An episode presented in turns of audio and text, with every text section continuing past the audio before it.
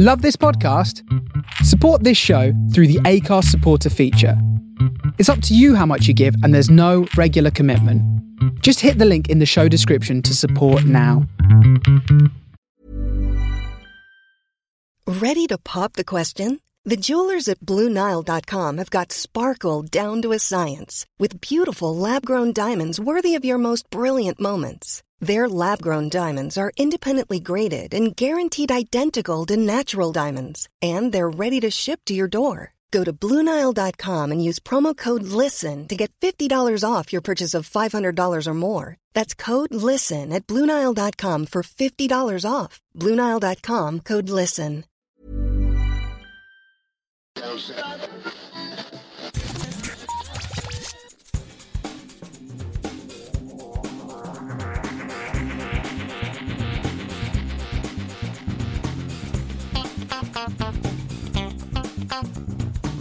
Hello and welcome to another Geek Town Behind the Scenes. I'm your host Dave Elliott, and this week we go behind the scenes with composer Jefferson Friedman. So Jefferson is a multi-award winning classical composer, but back around 2014 he made the switch from writing straight classical music to move to LA and become a composer for film and TV as well. Since moving to LA, he has worked on things such as the DC Powerless series, which ran on NBC in the US. He also worked on the Netflix series Wet Hot American Summer. But the things that we're here mainly to talk to him about are two shows which I absolutely adore. New Amsterdam, the medical drama, which runs on Amazon Prime over here, and the DC Universe animated Harley Quinn series, which hasn't aired here yet. And at the time of the interview, it hadn't actually been picked up. Now we know it is coming to E4. I have seen the first episode of it. It is hilarious and one of the best depictions of Harley Quinn you will ever see. It's going to be so worth watching when it eventually lands on E4. It's a much more adult take on Harley Quinn than we've ever seen before. I love the animation style. I love the voice. It's just brilliant. New Amsterdam, as anybody who's listened to the show on a regular basis knows, I absolutely adore that medical drama. It's really good. That's the one that starred Ryan Eggold. And we've interviewed the cast for that before, which you can find back on previous podcasts if you want to go and listen to those. In addition to the Behind the Scenes podcast, we do, of course, do Geek Town Radio, which is our weekly TV, gaming and film show. You can go and listen to that. That comes out on a Tuesday. The Behind the Scenes podcast comes out later on in the week. You can go and find all of this stuff on the Geek Town Radio feed on various podcast apps, or you can go to the website at geektown.co.uk. Here's the interview with Jefferson Friedman, composer on DC Universe's Harley Quinn and New Amsterdam.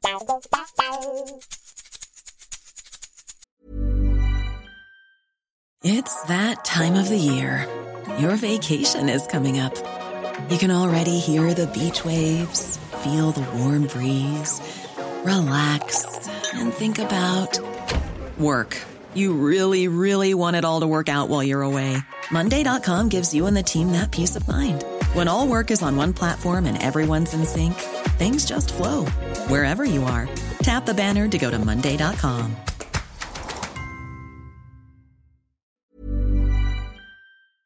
Thank you for coming on. It's lovely to have you to chat. It's interesting with you because, you know, I've interviewed quite a lot of composers at this point, and, you know, the first thing I do is go to the IMDb page.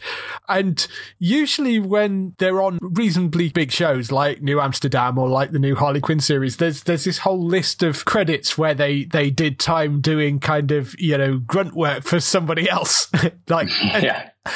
And you get to yours and there's like straight in there with like TV movies. And then, so what is your background? Because you started out sort of having a very successful career in classical music, didn't you? Yeah. I mean, I guess I paid my dues for 20 years in classical music in a certain sense. That's not saying that just because I was a prominent classical music composer means anything in this town. It doesn't. No, but, obviously, when I came here, let's see, I'm 45 now. So I came here when I was like 38 or so.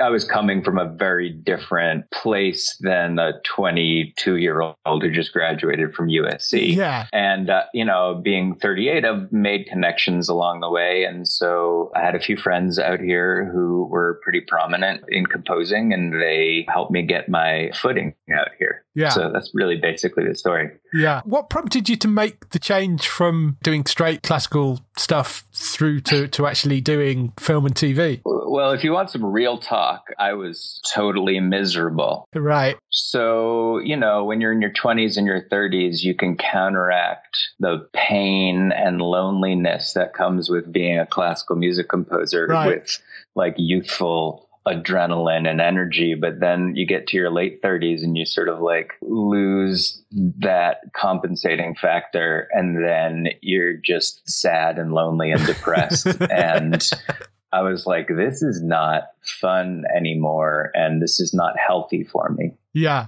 And then I got nominated for a Grammy and came out here for the ceremony and stayed with my friend Craig Wedren, who I write New Amsterdam with. Right. And we put out a record together. I was in his band when I was 24. We have a long history with each other. Okay. And so I came out here for the Grammys and I stayed in his house, and I was like, wow, he's got an amazing setup here. He's got a beautiful house in Hollywood. He supports his family and writes music and seems happy, gets to collaborate with cool people.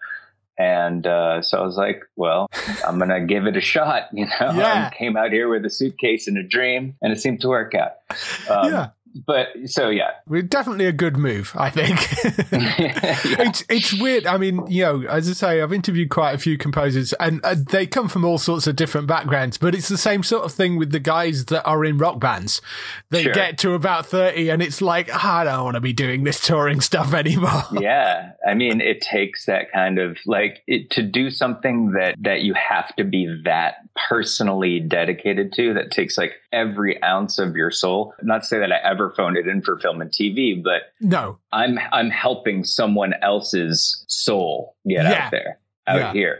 But once you get to a point where it's just like, it takes so much energy to be in charge of the show when it comes to music, whether it's a rock band or jazz musician, classical composer, anything like that. It's like, so then you're like, well, I can either move to Oregon and run a little antique store, or like, you know, try to make this work in some other way with like all the training that I've had. Yeah, yeah, yeah. So I think that was moving to LA was probably the better decision after that. Yeah, it seems to have worked out okay. Yeah, yeah, it seems to be doing well. Well, I mean, the new show that you're on at the moment, or I guess will have finished by now from your point of view, but Harley Quinn. Actually, we still have a few more episodes to make. We're still working on it. But. Okay.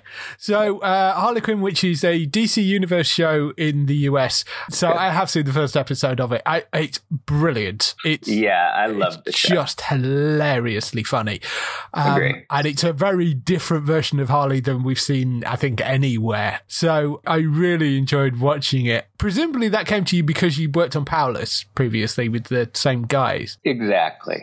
We worked on Powerless together, and we, you know, just really connected personally and creatively. And actually, when we were at the final mix of the final episode of Powerless, I guess it was like almost 3 years ago now, Pat, one of the showrunners, just mentioned to me that they were developing this Harley Quinn show.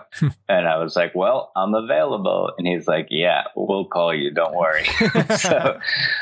And so then, you know, when it came time to actually start working on the music, obviously they hired me, and the rest is history. Yeah. And when it does come to approaching the music for something like Harley Quinn, I mean, it's this bonkers mix of kind of orchestral stuff, and then you've got like punk rock and all sorts of other things mixed in there.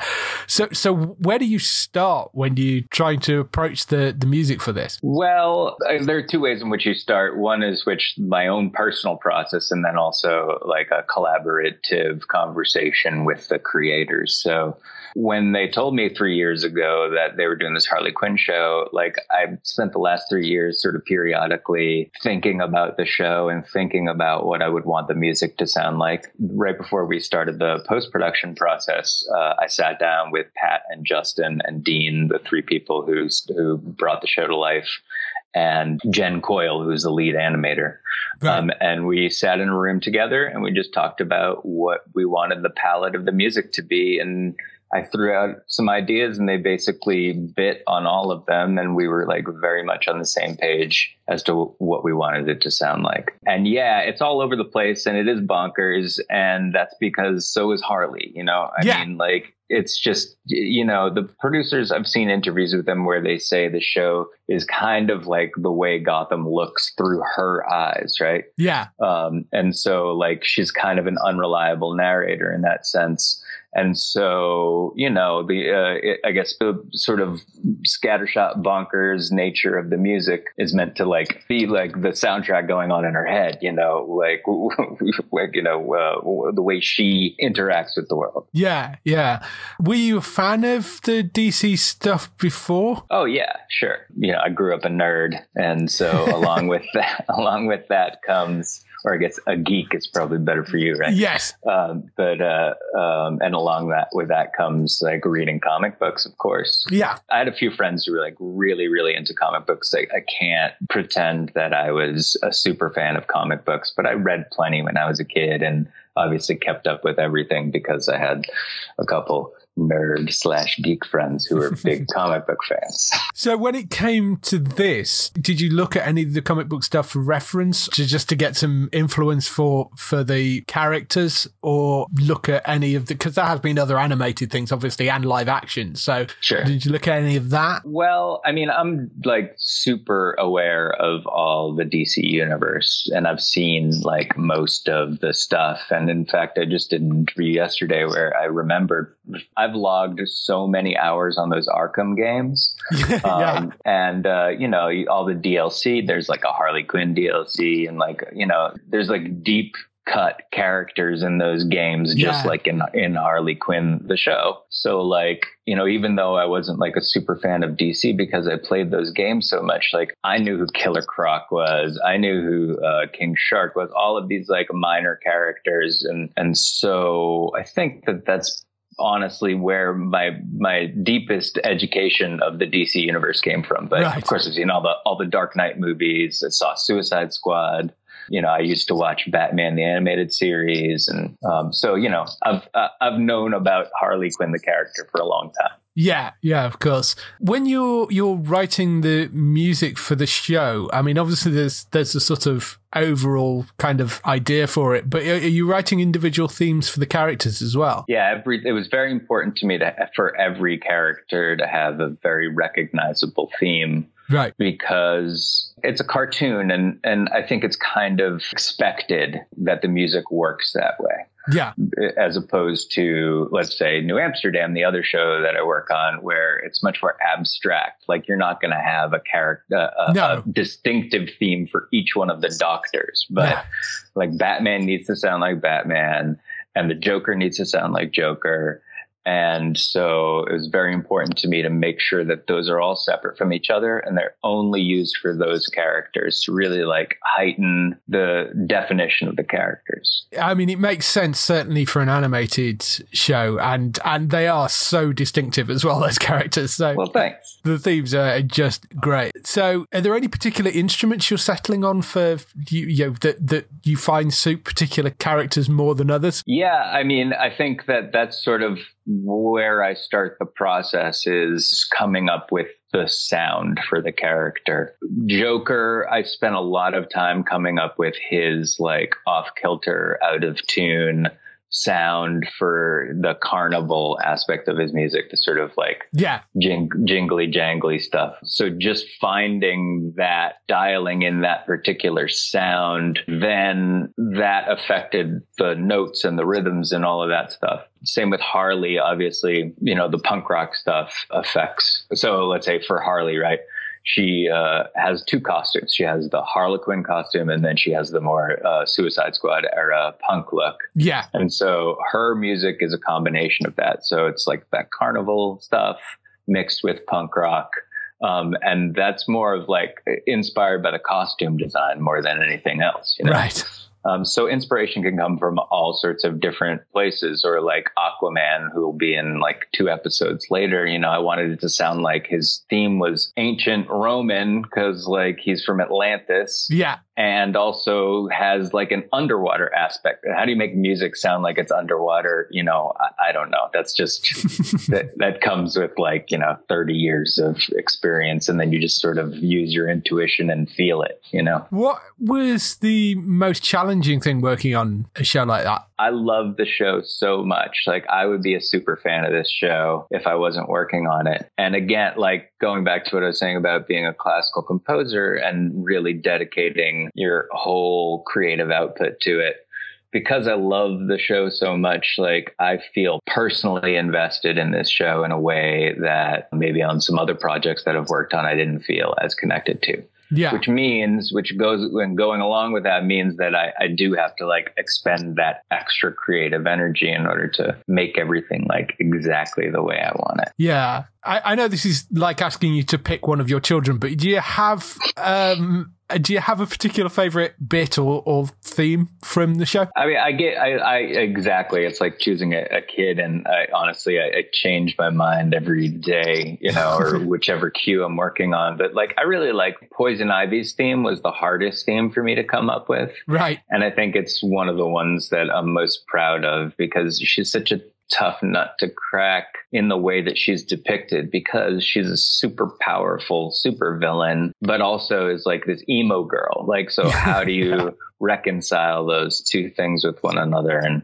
it took a lot of work to get that sound exactly right. Plus it has to sound like plants. So no, I'm not sure how you do that. Oh yeah, no, there's a huge organic part to her. I mean, that was the first, that's where I started. I was like, okay, her theme needs to sound organic somehow. Yes. So there's all this texture in her theme that sounds like insects or birds chirping, or, you know, it's a subtle thing, but it sort of creates a background in the same way that like, you know, an animator will draw the background of a thing that the audience doesn't necessarily consciously look at unless they're super into animation.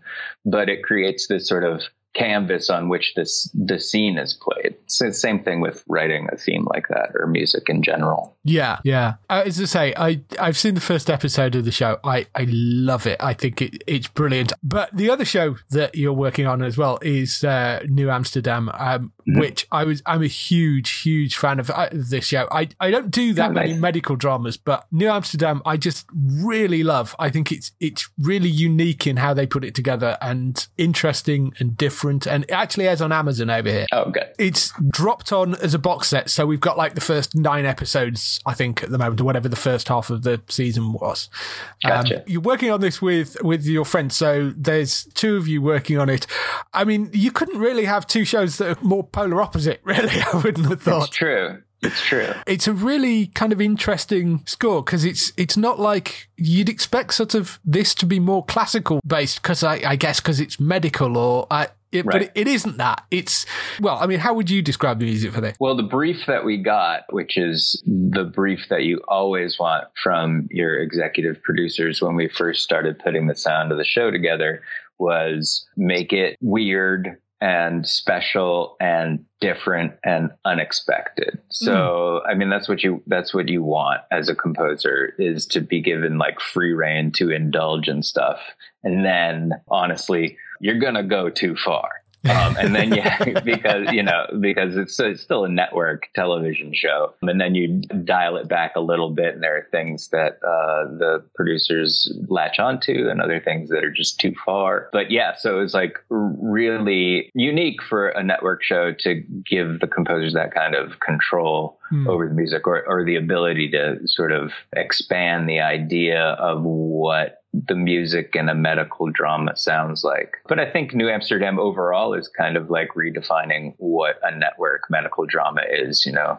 It's like political in a way, but not doesn't bash you over the head, but certainly like talks deeply about social issues, and there's more of a focus on the patients than there are in previous medical dramas, which are generally about the struggles of the doctors. But I like how they focus on the patients more and make it more about the medicine, I guess, you know? Yeah. I think it's really unique and different, that show. It's really quite interesting. And having stranger music to go with it, I think is entirely appropriate. There was an episode I was watching, I'm a little bit behind, so I'm on episode 5 at the moment because it only went on fairly recently onto Amazon. I think it was episode 5 anyway. There is a really interesting set of cues in that, which are purely drums throughout the entire cue. Yeah. Which one is that? I think it's the Carmen line, which is the one with the cancer patient. They've said that they won't cover surrogacy. Oh, yeah. You mean the one with the 5-minute long set piece at the beginning with Bloom in the ER? Is that the one you're talking about? No, that's the one after it. That's the church van one, isn't it? That's yeah. When the oh, yeah, right. The church van. So yes. I think it's the one before that where Max is basically running around the insurance company to try and get them to... Oh, yeah, right. I remember. Yes. In that episode, there are some purely drum solo cues. Yeah. Which I thought was really interesting. I love all that drum stuff. And actually, that's not... I don't write a whole lot of those cues. My job is more of the 20cc stat, right, yeah. The ER room stuff. And then also... the kind of dreamy, emotional piano stuff. Right. Okay. But yeah, I think all that jazz drum stuff works fantastic for the show. It just feels like New York and gives it kind of it uplifts the show, you know? So is it a case of when you're working together on something like that, there are certain cues where you look at and go, well, this fits me better, or that fits him better, or, you know, so is that how you divide it up? Yeah. I mean, it's fluid and also depends on the show, but there's in this case, we sort of went to our separate corners when we were building the sound of the show and then cross-pollinated everything. So even though I don't generally work on those jazz cues, I sometimes do, and even though Craig usually doesn't work on the ER scenes, he sometimes does, and we both kind of split the devastating emotional piano cues between the two of us, because that's kind of both our natural state as composers. That feels, I think, more natural to both of us. Or the most natural to both of us. Yeah, the episode after that does have that quite long opening piece with which is set in the ER. And that was mine. Yeah. And that was one of the hardest cues I've ever written in my entire life. It was just, it's crazy. To write a 5-minute long piece, it was almost like writing a ballet scene, a ballet or something, you know? Yeah.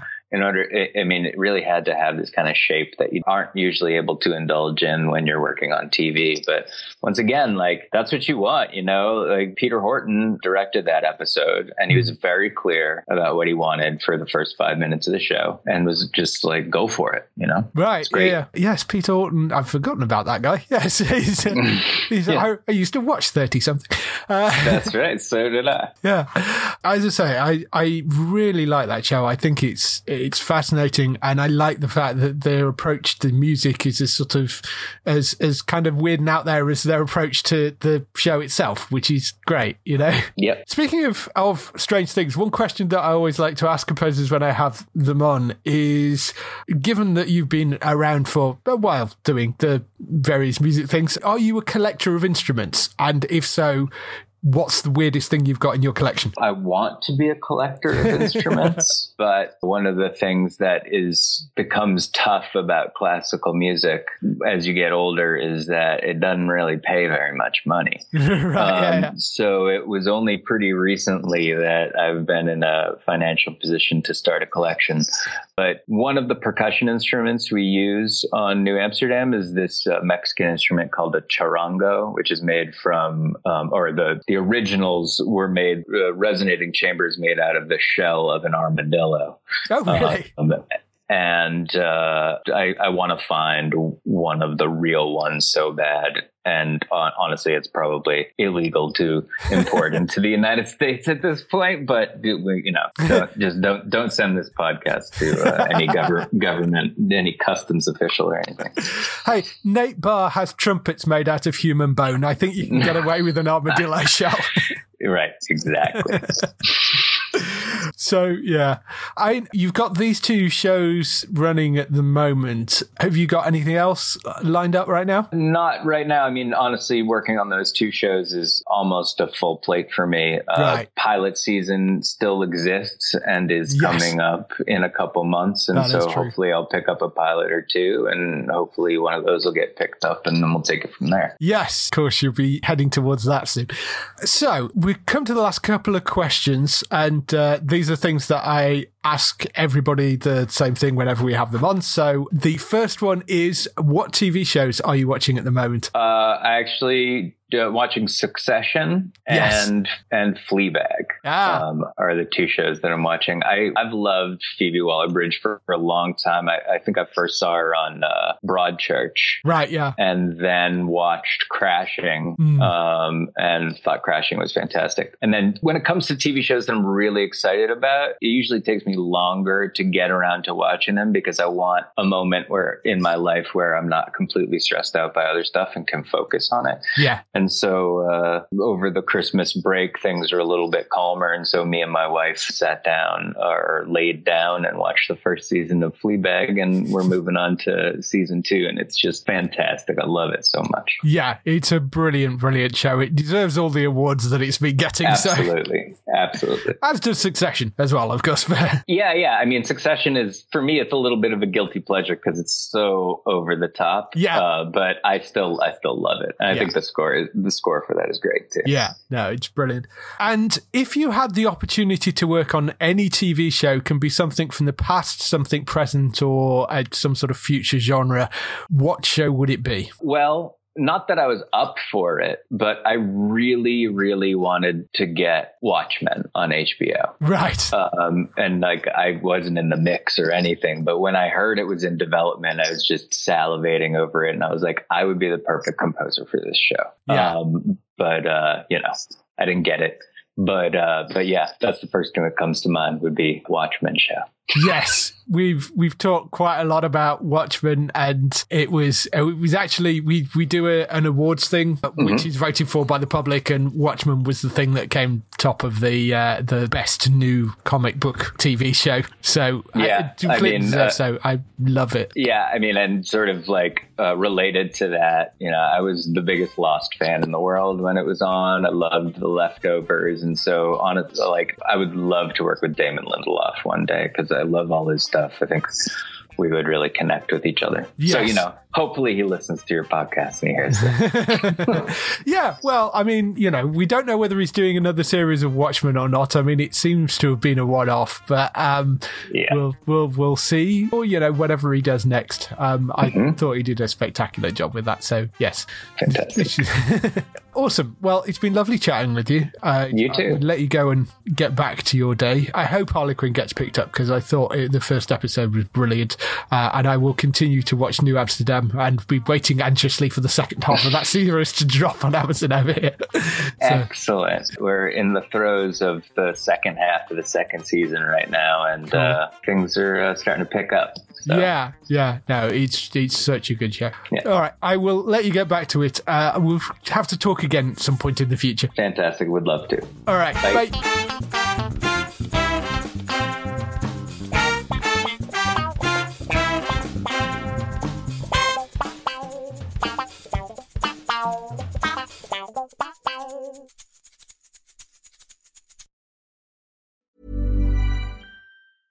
Cool fact, a crocodile can't stick out its tongue. Also, you can get health insurance for a month or just under a year in some states. United Healthcare short-term insurance plans, underwritten by Golden Rule Insurance Company, offer flexible, budget-friendly coverage for you. Learn more at UH1.com.